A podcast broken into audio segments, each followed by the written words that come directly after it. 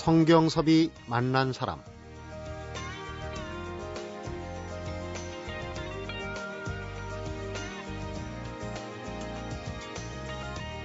문화란 그 지역에서 대를 이어 살아온 사람들, 예전 사람들로부터 배우고 익힌 것들, 또 그 옛 것을 토대로 새로 덧입힌 것들, 이런 것들을 물려주는 삶의 모습 그 전반을 일컫는다고 해요. 그래서 지역마다 민족마다 조금씩 다른 문화를 지니게 되는데 지금까지 48개의 나라를 취재해온 한 다큐멘터리 프로듀서는 그 문화의 결정체를 술에서 보았다고 합니다. 왜일까요? 이유가 아주 궁금해지는데요. 성경섭이 만난 사람 오늘은 세계 곳곳을 누비며 맛본 수많은 술 이야기를 담아낸 Spirit Road의 저자죠. 탁재형 프로듀서를 만나봅니다.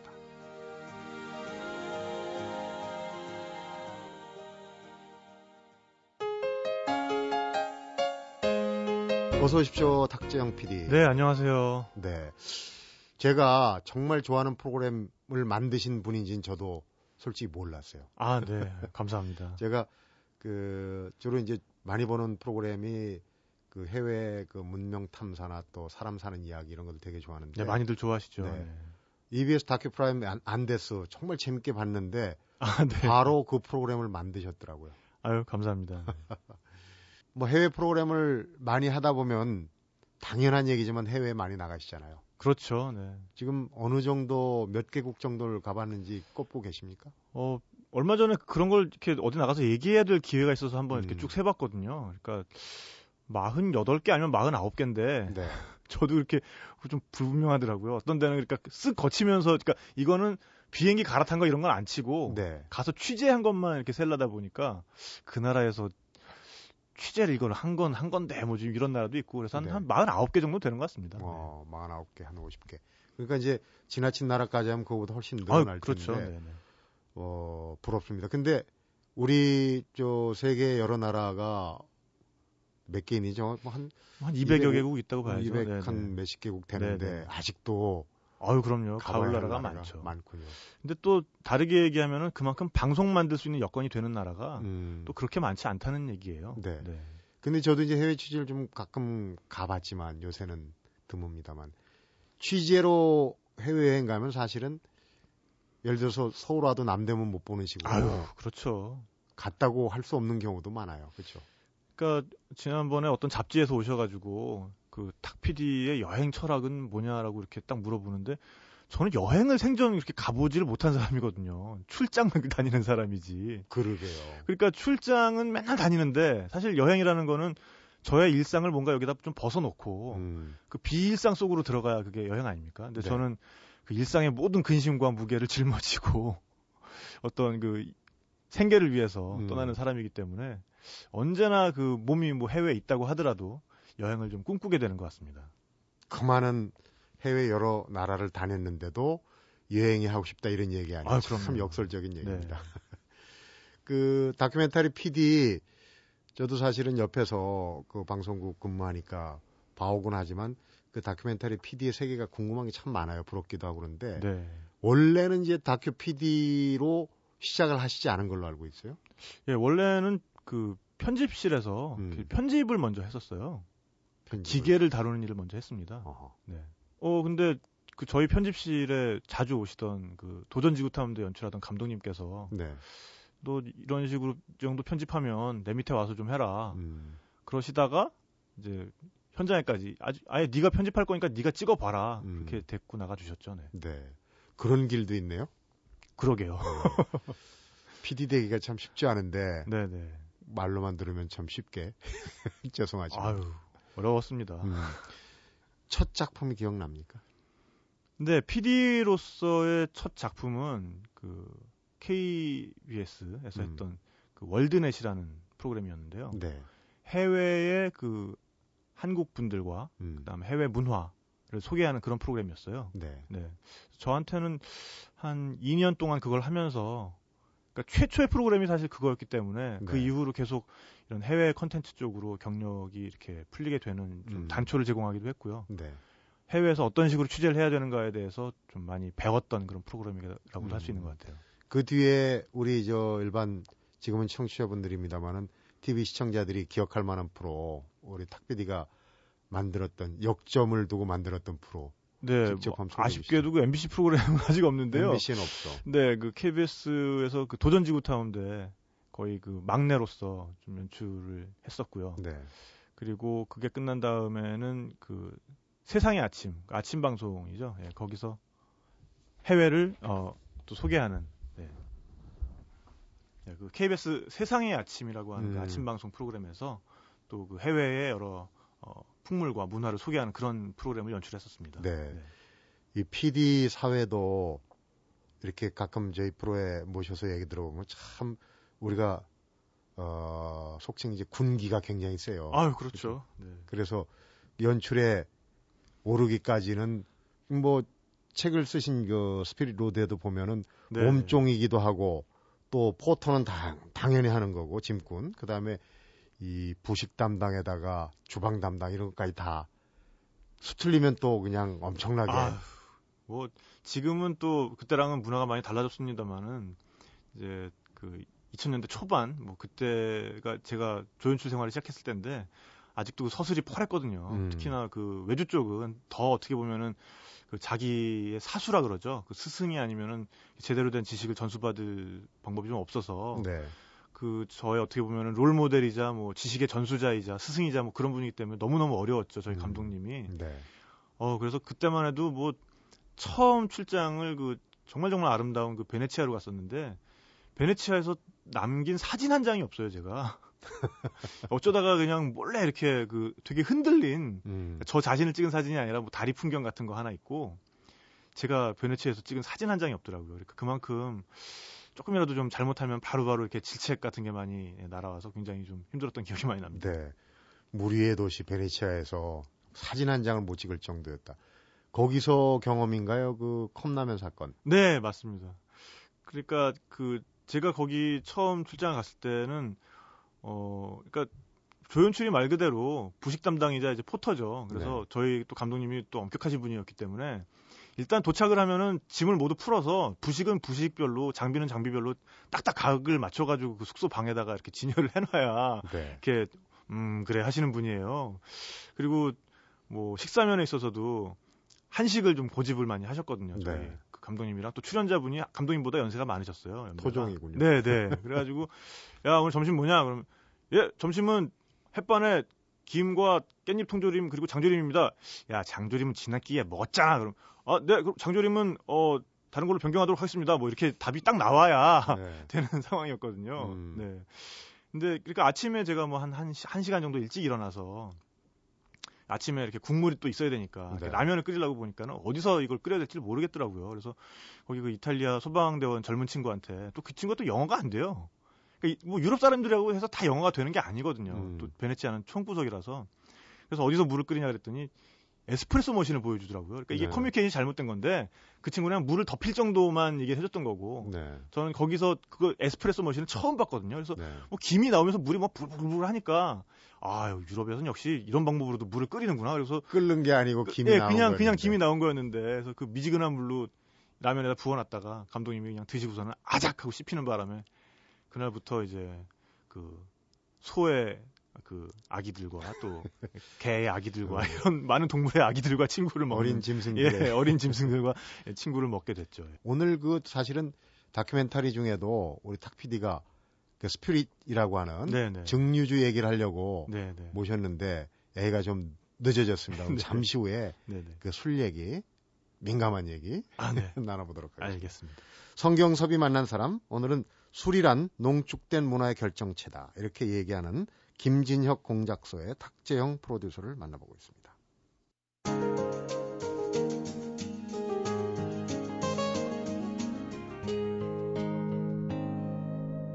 성경섭이 만난 사람. 본인 표현으로 그 조연출 하면서 박 바뀌면서 배웠다 얘기를 했고 그때마다 이제 위로가 됐던 게한 네. 잔의 술이다. 각 지역마다 또 특유의 그런 그 술 문화가 있지 않습니까? 그런 그렇죠. 여행을 하다 보면은 우리가 이제 객고를 푼다고 하는 얘기도 있고 한데 한 잔 술 그게 이제 문화적인 차원 또 그 지역적인 차원에서 들여다볼 구석이 좀 있는 것 같아요. 네. 그 아까도 말씀드렸지만은 저는 그 여행이 아니라 출장을 다니는 사람이잖아요. 네. 그러니까 아무리 좋은 걸 봐도 아무리 멋진 곳에서 아무리 그 아름다운 사람들과 일을 하고 있어도 그 일이니까 네. 그 시간만큼은 계속해서 프로그램에 대한 고민을 해야 되잖아요. 음. 그러니까 남들은 예를 들면 아주 멋진 뭐 브라질의 이구아수 폭포를 봤다. 그러면 여행자 입장에서는 그냥 으아 이거 한마디면 되는 건데 프로듀서 입장에서는 멋있어? 진짜 멋있어? 진짜 멋있는 거 맞지? 좋아. 그럼 멋있는 거 A는 뭐야? B는 뭐야? C는 뭐야? 좋아. 그럼 이걸 어떻게 어떻게 표현을 해야 되지? A는 어떻게 표현하지? B는 어떻게 표현하지? 이런 식의 생각을 전개하다 보면 이제 하루 종일 다 일이 끝나고 나면은 내가 뭘 찍었고 무슨 클로즈업을 찍었고 어디에서 뭐가 뭐가 내가 찍은 샷은 대단했는데 전반적인 감흥은 이제 없는 거죠. 어떻게 그렇죠. 보면 음. 그럴 때 사실은 어디 한 군데 그런 그 로컬 그 바 같은 데 앉아서 음. 그 나라 술을 하나 시켜 놓고 이제 그 시간부터는 오롯이 제 시간이 되는 거니까 네. 그 시간이야말로 어떻게 보면 진짜 그 출장지에서의 여행의 기분을 느꼈던 때였 던 것 같아요. 음. 예. 그래서 그런 느낌들이 너무 좋은 것들이 축적이 되다 보니까 술심으로 버텼다는 건 사실 이제 그런 식으로 제가 스트레스를 풀면서 버텼다는 얘기고요. 음. 근데 그런 느낌들이 너무 좋은 기억으로 남다 보니까 어, 자연스럽게 어떤 술에 대한 좀 더 알아야겠다, 좀더 네. 알고 싶다 하는 욕구도 생겼던 것 같아요. 네. 근데 이제 그 술 중에도 증류주를. 을, 주목을 했어요. 그러니까 그 나라에 여행을 가가지고 어 뭔가를 정취를 느끼고 싶으면 그 나라 고유의 증류주를 네, 네. 마셔라 그랬는데 네. 이게 spirit이라고 영어로는 네. 우리가 이제 spirit 하면 이제 정신 뭐 이런 그렇죠. 생각을 네, 하는데 그게 증류주란 뜻이 네, 그래서 또 제 있어요. 책의 제목이 Spirit Road인데 음, 이 책을 보시고서는 이게 무슨 그 영성 영성 음. 개발서 뭐 이렇게 자기 개발서류가 아닌가 이렇게 음. 오해를 하시는 분들이 있으세요. 영성 개발을 예, 위해서 그러니까, 떠난 예, 길. 예, 영혼의 길 뭐 이렇게 오해하시는 분들이 있는데 그 그래서 책 펼치자마자 그, 그 띠지라 그러죠. 그 안에다가 설명을 해놨습니다. 음, 그 스피릿이란 단어에는 그 영혼이란 뜻도 있지만 그 굉장히 도수가 높은 술 또는 증류주 이런 뜻도 있어요. 네. 어떻게 보면은 그 영어에서도 굉장히 어떻게 보면은 딱 맞는 그 언어의 그 두 가지 뜻이라고 할 수 있을 것 같은데요. 네. 증류주라는 게 사실은 가장 뒤늦게 나온 그 술의 형태거든요. 제일 진부한 형태군요. 제일 진보한 형태죠. 진보. 예. 네. 그러니까 당이라 그러죠. 당. 음. 그 당분이 있는 어떤 물질을 놔두면 이게 그 효모균이라는 그 균과 반응을 하면서 이제 알코올이 됩니다. 네. 이렇게 만들어지는 술은 이제 발효주라고 하죠. 근데 발효주는 쉽게 말해서 어, 도수가 일정 이상 높아지기가 힘들어요. 네. 왜냐하면 그 발효를 시키는 균 자체가 음, 어느 순간 자기가 만든 알코올에 의해서 전멸합니다. 어, 어떻게 보면 되게 아이러니컬하죠. 자기가 만든 그 알코올에 의해서 균이 멸균을 당하니까. 음, 근데 여기서 알코올 도수를 더 높일 수 있는 방법은 이걸 끓이면 끓는 점의 차이에 의해서 가장 가벼운 알코올이 먼저 끓어 나오죠. 네. 그래서 그 끓어 나오는 알코올을 모으면 그 도수를 이렇게 60도, 뭐 80도 이렇게까지도 끌어올릴 수가 있는 거죠. 그렇군요. 네. 그런 술이 이제 증류주인데 증류주는 사실 엄청나게 사치스러운 물건이에요. 음, 일단 발효주를 만들기 위해서 그 많은 과일과 또는 그 많은 곡물을 일단 소, 소비를 해야 되고요. 네. 그렇게 해서 만든 술을 가지고 그냥 먹기도 아까운 이 술을 또 끓여야 돼요. 그래서 바- 얻어지는 게이 증류주잖아요. 그러니까 양이 그냥 많이 줄어드는 거죠. 그렇죠. 어떻게 보면 굉장히 호사스러운 거라고도 할수 있습니다. 네. 네. 그러다 보니까 음식 문화의 최정점이라고 할 수가 있는 거죠. 네. 네.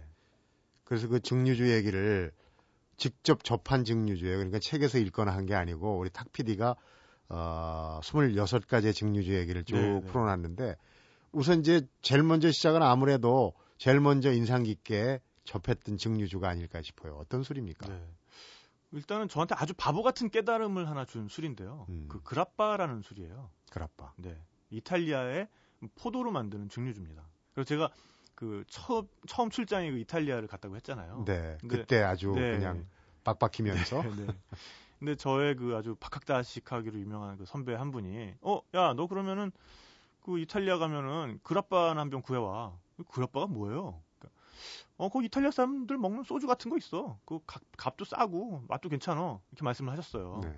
그래서 그때는 뭐 너무 현장 상황이 어렵다 보니까는 뭐 그라빠의 그자도 생각도 안 났는데 음. 나중에 다시 제가 이탈리아를 이제 제가 연출하면서 갔을 때 그 그라빠를 제가 샀어요. 네. 그때 기억도 나고 해서. 근데 그때 깨달음을 얻은 건, 아, 맞다. 유럽에 뭐 위스키, 꼬냑 말고도 나라마다 이런 술이 다 하나씩 있겠구나. 음. 그런 다채로운 술들이 있을 테니까 한 번씩 다 마셔보고 싶다. 이제 이런 생각을 하게 됐던 거죠. 네. 근데 이제 그라빠는 와인을 만들고 남은 그 포도의 껍질과 과육을 가지고 만듭니다. 네. 그래서 그걸 놔, 놔뒀다가 끓이게 되면은 거기서 이제 알코올 증기가 나오죠. 네, 그래서 그거를 모아서 마시는 게 그라빠인데요. 굉장히 그 건포도의 아주 농축된 향 같은 게 느껴지는 아주 음. 향기로운 술입니다. 네. 포도향도 나면서 네. 도수는 굉장히 높고. 높죠. 네. 어. 집에 이제 그 여러 나라 다니면서 그 외로움 또 서글픔 이런 거 달랬던 그 증류주들은 또 집에 가지고 와서 내가 이렇게 소장하고 싶은 생각도 들 거예요. 집에 어, 이제. 네. 라이브러리라고 부르는 네, 네, 네. 그술 저장고가 라이브러리가 있죠. 네. 거기도 어느 정도 양이 남았는지 기억하는 네, 네. 몇개 안 되는 술이 있다고 그러는데 그게 아무래도 좀 소중하게 생각하는 술일 텐데. 네. 그 빨린 거라는 술이 있습니다. 네. 이건 루마니아 술인데요. 그 술은 지금 제가 5리터 사 와서 한 3.5리터 정도 남아 있습니다. 재고. 네, 재고가요. 네. 왜냐하면 이 술은 구하려면 그 루마니아 그 시골까지 가는 수밖에 없어요. 그래서 제가 굉장히 이거는 민감하게 관리하고 있습니다. 인터넷으로도 안 됩니까? 안 됩니다. 어. 그리고 특히나 이 정도 퀄리티의 술은 그 증류소에서 바로 받아온 술이거든요. 네. 유리병에다가요. 음. 제가 루마니아를 두 번을 갔었 두 번을 갔었는데 2004년에 처음 갔을 때 이 빨린 거라는 술을 만나게 됐어요. 그 루마니아 북부에 가면은 마란무레쉬라는 지역이 있는데요. 거기는 아직도 마차가 다닙니다. 진짜. 네. 그 유럽이라 그래서 뭐 다들 그 유럽 그러면은 좀 이렇게 선진화된 이미지를 갖고 있는데 좀 번듯하고. 네, 네, 네. 근데 지역에 따라서는 뭐 거기의 삶이나 무슨 동남아시아나 아프리카의 삶이 그렇게 다르지 않은 지역도 있어요. 네. 그래서 그 특히 그 지역 같은 경우는 정말 그 소달구지가 다니고 아침 되면 아낙네들이 소 몰고 물로 나가 물가로 나가서 음. 소물 먹이고 들어와서 젖자고 그러는 지역이거든요. 근데 거기서 그 만난 술이 그 빨린 거라는 술인데 그 사과나 자두나 배 같은 걸로 만들어요. 그 제, 과일 주고. 제철 과일을 가지고. 그래서 그 과일을 사람 키보다 더 큰 그런 나무통에다 그냥 놔두고 넣어놓고선 놔두면 여기서 자연적으로 그 과일 껍질에 붙어 있던 효모균에 의해서 발, 그 발효가 일어납니다. 네. 그래서 이게 죽처럼 돼요. 그럼 그거를 가지고 그 증류소로 가서 이제 끓이는 거죠. 그럼 처음 끓이면 한 2시간 정도 있다가 이제 뿌연 술이 나와요. 그걸 쭈일 거라 그러는데요. 이건 한 30도 정도 됩니다. 이것만 모아서 또 끓이면 이제 빨린 거가 돼요. 네. 이거는 뭐 60도에서 한 80도까지도 됩니다. 먹으면 어우 진짜 뭐에 한 대 맞은 것 같아요. 한 대 맞은. 네. 네.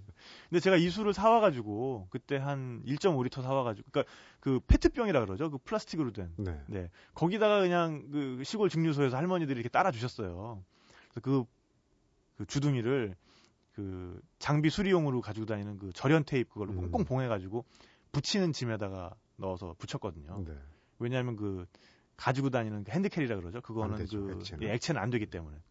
근데 이거를 가지고 와서 한 달 만에 다 먹어버린 거예요.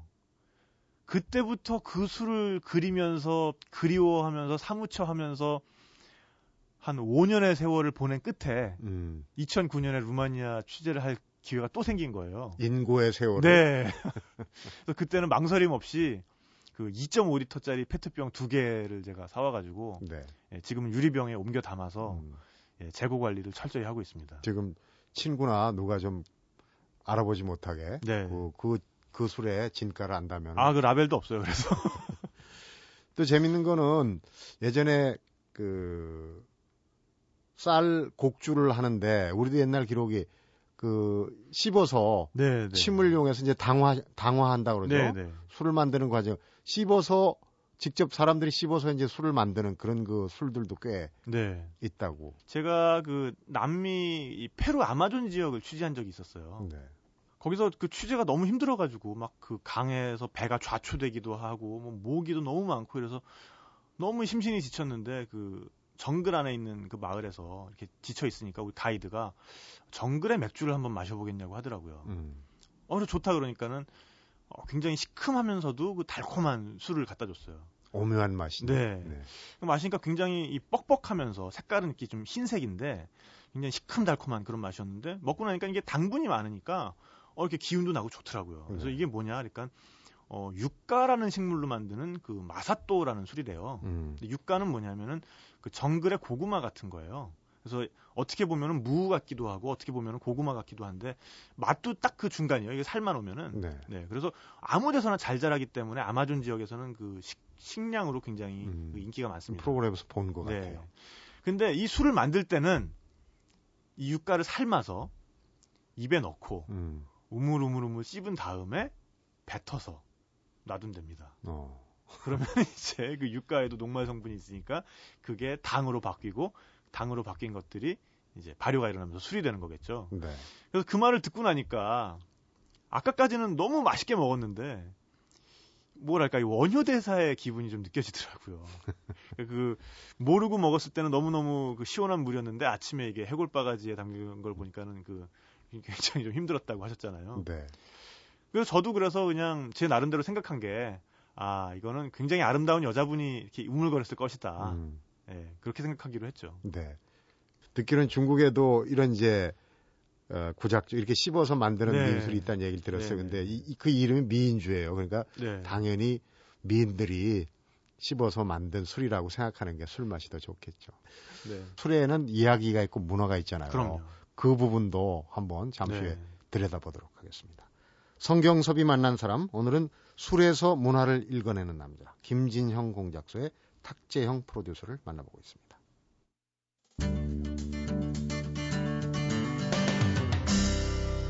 성경섭이 만난 사람. 이렇게 이제 점심 전 시간인데 술 얘기 자꾸 하면은 들으신 분들 중에 점심하면서 또 반주 한 잔 생각 네. 하실지 모르겠어요. 근데 탁 PD도 이 술과 관련해서는 좀 어쨌거나 남다른 좀 인연이 있는 것 같아요. 그렇죠. 술 네. 친목 모임을 많이 하셨다고 들었습니다. 어, 네. 그 저희끼리는 그 학술회라고 불렀는데요. 술을 공부하는 거. 아, 그럼요. 네. 근데 술을 공부할 만한 가치가 충분히 있습니다. 네. 하나의 그 문화의 정수이기도 하고 음식 문화의 어떤 최고봉이기도 하고요. 음. 어떤 과학의 최고봉이기도 하고요. 술이라는 것이. 근데 저희는 만일 이렇게 모이면은 음, 저희끼리 룰이 몇 가지 있어요. 그러니까 그 자기가 가져온 술은 그 자기만이 그 가져온 사람만이 딸 수가 있다. 괜히 어. 또 이렇게 그 주책 맞게 남이 가져온 술 이렇게 자기가 따가지고 맛보고 이러면 좀 괴로울 수도 있잖아요. 그렇죠. 그 술의 자기 가치는 그 사람만이 아는 건데. 그리고 언제든지 테이블에서 내려놓을 수 있다. 그 음. 가져온 술은 마음에 안 들면 마음에 안 들, 마음에 안 들면이 될 수도 있고, 아끼는. 예, 아깝기 시작하면은. 그리고 이 술을 항상 그 스트레이트 잔이라 그러죠. 그 잔에다가 한 3분의 1잔 정도만 따라서 음. 원샷으로 먹는다. 네. 네. 탁 털어놓을 때 또 그 기쁨이 있으니까. 맛을 제대로 보는. 네, 네, 네. 과음하지 말자도 있겠죠. 어, 근데 그렇게 안 되더라고요. 그래서 이 모임은 제가 결론을 얻은 건 집에서 해야 되더라고요. 네. 그렇게 이제 술 공부한다고 학술을 했는데 저도 그런 거 많이 하잖아요. 비 오면 우주에, 비 네. 오면 설주에. 근데 그건 학구적인 게 없어갖고 어, 얘기가 좀 옆으로 샜는데 술에는 문화가 있고 이야기가 있다. 네. 이야기가 어, 더해지면서 이제 술의 어떤 가치나 어떤 풍미가 더해질 수가 있어요. 네, 네. 대표적인 게 루마니아 얘기를 하셨는데 아까 이제 루마니아가 빨린 거라고 그랬나요? 네, 네. 어, 저도 배웠습니다. 루마니아에는 그 즐거운 묘지가 있다. 그 네. 책에서 이제 네, 네. 재밌는 사연들이 많더라고요. 사실 죽음을 희화하는 거 아니냐는 생각도 들겠지만. 그, 그 지역 사람들이 유난히 좀 유- 낙천적이에요. 네. 그래서 그러니까 그런 묘지도 생긴 것 같은데요. 그, 한 예술가가 만든 묘지입니다. 그래서 그 서푼자라고 하는 곳에 가면은 그 즐거운 묘지라는 이름으로 그 묘지가 있는데요. 네. 교회 앞들에 있는 어떻게 보면 평범한 묘지예요. 근데 이걸 평범하지 않게 만드는 건 그 묘비들이죠. 음, 묘비가 하나하나 다 손으로 깎은 그 나무 부조들이에요. 네. 총천연색으로 이렇게 채색도 돼 있고요. 채석도 돼. 네, 네. 그 묘비명에 보면은 자기 죽음의 이유에 대해서 어 굉장히 해학적으로 풀어놓고 있어요. 슬프지 않게. 예를 들면. 예를 들면 어그 두 살짜리 어린애가 야 이 택시 운전사들아 이 넓은 루마니아에 딴 데 갈 데가 없어가지고 하필이면은 내가 살고 있는 이 시비우라는 동네로 와서 나를 치워 죽이느냐 우리 집 앞에까지. 우리 집 와서. 앞에까지 와가지고 우리 부모님은 이제 어쩌란 말이냐 우리 우리 부모님의 슬픔을 어찌할 거냐 음, 뭐 이제 이런 것도 있고요 네. 또그 술병을 이렇게 손에 들고 있는 분의 그 묘비명도 있습니다 밑에는 이렇게 악마가 아주 귀엽게 생긴 악마가 발목을 끌어당기고 있고요 네. 예, 그래서 어 술꾼들에게 그 언제나 나에게는 이 술 술이 함께했고 그 시름을 잊게 만드는 그런 명약이었고 그런데 술을 마시다가 이제 나는 간다. 그러니까 나와 음. 같은 전철을 밟지 말아라. 라는 그런 어떤 당부의 말을 하고 있는데 네. 저는 거기서 도대체 그 술이 뭘까? 그 마지막 순간까지 손에서 놓을 수 없었던 그 술이 뭘까를 음. 생각을 하게 됐었죠. 뭐보다 제밥을 네, 그렇죠. 그 술과 함께 사는 사람들의 얘기 중에 이제 우리가 술 하면 이제 접대 대접하는 그런 문화적인 풍토. 네. 발카르족은 손님이 오면은 불문곡직하고 한 사흘 정도 어우, 대접한. 다음에 네. 왜 왔냐 이렇게 물어본다면서요. 네. 그런 일이 있을 수 있습니다. 그러니까 그분들이 그- 지금은 러시아 영토가 된 그 카프카스 산맥 그 산자락에 사시는 분들이에요. 네. 네. 그래서 그 발카리아라는 그 공화국이 있습니다. 아예. 예, 그래서 그 발카리아 공화국의 그 주된 민족이 이제 발카르족이죠. 유목민들이에요. 음. 근데 유목민들은 워낙에 또 손님들을 좋아하잖아요. 그러니까 그 그거는 그 예전에 워낙에 이 텐트들이 띄엄띄엄 있으니까 네. 인구 밀도가 극히 희박한 곳에 살다 보니까 찾아온 손님을 환대하지 않으면 이건 곧 나가서 죽으라는 얘기거든요. 음. 여기까지 어떻게 찾아왔을 줄 알고 그 사람이. 그러니까 음. 일단 들어오면은 불문곡직하고 환대를 베풀고 피로가 충분히 풀릴 때까지 대접을 한 다음에 음. 그 다음에 이제 근데 너 왜 왔니? 이렇게 물어보는 거죠. 그래서 그때 제가 그 방송을 만들러 그 발카리아 발카르족을 찾아갔을 때는 그 저희 그 출연자분이 거기를 방문하신 지 한 2년 됐을 때였어요. 네. 예, 그래서 그분과 함께 갔더니 아, 이 오래된 친구가 왔다고. 정말 뭐 하루 종일 뭐 어느 집 가면 아, 또 껴안고 술 나오고 음식 나오고 또 그 밑에 집 가면 또 껴안고 뺨 부비고 또 술 나오고 음식 나오고 그러니까 방송을 못 만들 지경인 누군지도 거예요. 모르고. 그러니까 그 저희 출연자분을 알고 있고 아. 네 근데 저는 이제 거기 껴서 이제 계속 눈치만 보는 거죠 이제 음. 빨리 이 본론으로 들어가야 되는데 네 근데 정말 그 환대의 마음 자체는 정말 너무 대단했던 것 같아요 그 유목민들도 증류주가 있습니까? 거긴 좀 없을 것 같아요. 어 그 발카르족은 지금 아무래도 그 러시아의 일부가 됐으니까요 음. 보드카를 주로 마시죠 아, 보드카를 네. 마셔요. 근데 이 보드카라는 술이 상당히 재밌는 술이에요 그 보드카는 칵테일의 어떤 그 베이스로 가장 많이 쓰이잖아요 네. 칵테일의 어떤. 그, 네, 그 밑바탕이 되는 술. 근데 그 이- 농도, 그 용도로 쓰이는 이유가 보드카는 무색, 무미, 무취인 것을 최고로 칩니다. 네. 네. 그래서 그 보드카는 어떤 자기 스스로의 어떤 그 주장을 하지 않으면서 그 칵테일의 풍미를 깊게 해주고 음. 칵테일의 어떤 무게감을 더해주는 역할을 하는 거죠. 근데 이 보드카를 만들기 위해서 그래서 음, 보면은 감자나 밀 같은 걸로 그 끓여서 증류를 한 다음에 여과 과정을 거쳐요. 네. 어, 그 참숯에다가 이거를 싹 거르게 되면은 모든 그 냄새 성분이 사라지기 때문에 그 무색 무미 무취인 그런 그 보드카를 얻을 수 있는데 어떻게 보면 여기서 민족적인 기질도 좀 드러나는 것 같아요. 네. 이 감자로 만든 술 자체는 그렇게 맛이 없나 봐요. 그래서 감자로 술을 만들어서 그대로 그 향을 즐기면서 먹는다는 말은 제가 못 들어본 것 같고요. 네. 일단 러시아 사람들은 이게 뭐야 냄새가 안 좋아? 좋아. 그럼 밀어버려. 이렇게 마치 탱크로 밀어버리듯이 음. 모든 향미 성분을 제거하는 방법을 택했잖아요. 그런데 이 똑같은 감자로 만드는 술인데 덴마크에 가보면 이 아쿠아빛이라고 하는 술이 있습니다. 네. 이 술은 굉장히 향기로워요. 그러니까 그 아쿠아빛이라고 하는 술은 어떻게 보면은 그 덴마크 사람들의 성향을 닮았다고도 할 수 있을 것 같아요. 그러니까 그 덴마크라는 땅 자체가 굉장히 척박한 곳이잖아요. 근데 그렇죠. 그, 그 척박한 영토 위에 굉장히 아름다운 또 굉장히 여러 가지 시스템이 많이 발달한 그런 나라를 만들었잖아요. 네. 그러니까 어 감자로 만든 술이 맛이 없어? 그럼 어떻게 하면 맛이 있게 되지? 여기다 이걸 좀 넣어볼까? 이런 향료를 좀 넣어볼까? 이런 향신료를 좀 덧칠해볼까? 그러다 보니까 굉장히 감자로 만들었지만 아기자기하고 발랄한 향이 나는 또 그런 술이 된 거죠. 네. 같은 감자 술이라도 러시아의 보드카는 그냥 없으면 냄새 맛싹 네. 밀어버려라. 냄새가 안 좋아? 어. 밀어버려? 뭐 이제 이런 느낌이고요. 덴마크의 아쿠아빛은 그래 맛이 없으면 좀 넣어서 네. 행복해지게 만들자. 네, 네.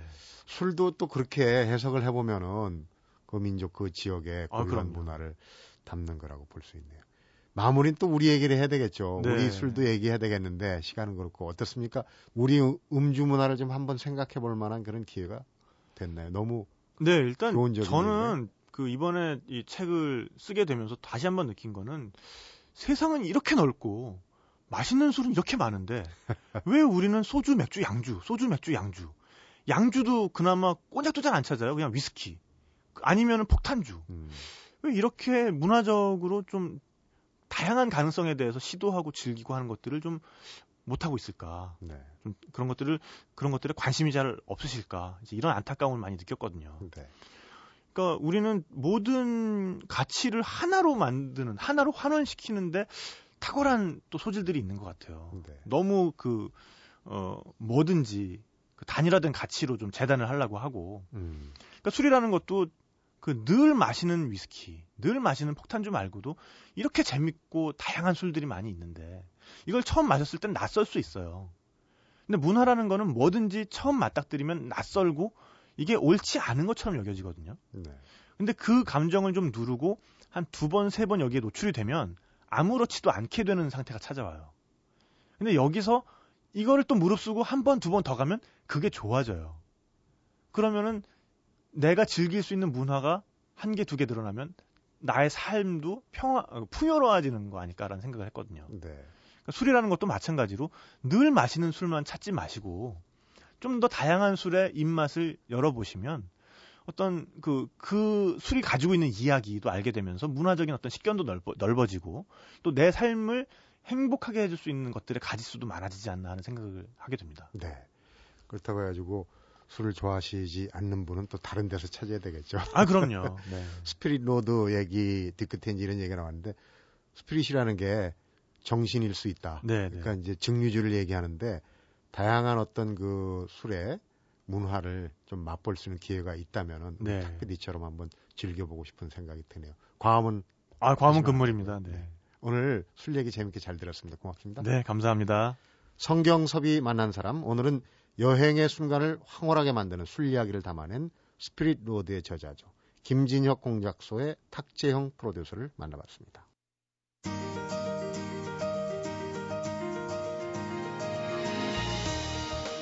탁재형 프로듀서가 우리 술 가운데 증류주로 맛있고 뜻깊은 한국 술 중력고를 소개를 하네요. 그냥 먹기에도 아까운 술을 가지고 만들어야 제대로 된 중력고를 빚을 수 있다고 봅니다. 중력고뿐만 아니라 오늘 전해드린 술 모두가 발효와 증류를 거치지 않고 빚어진 술은 없다는 점 또한 오래 기억에 남을 것 같습니다. 성경섭이 만난 사람 오늘은 여기서 인사드립니다.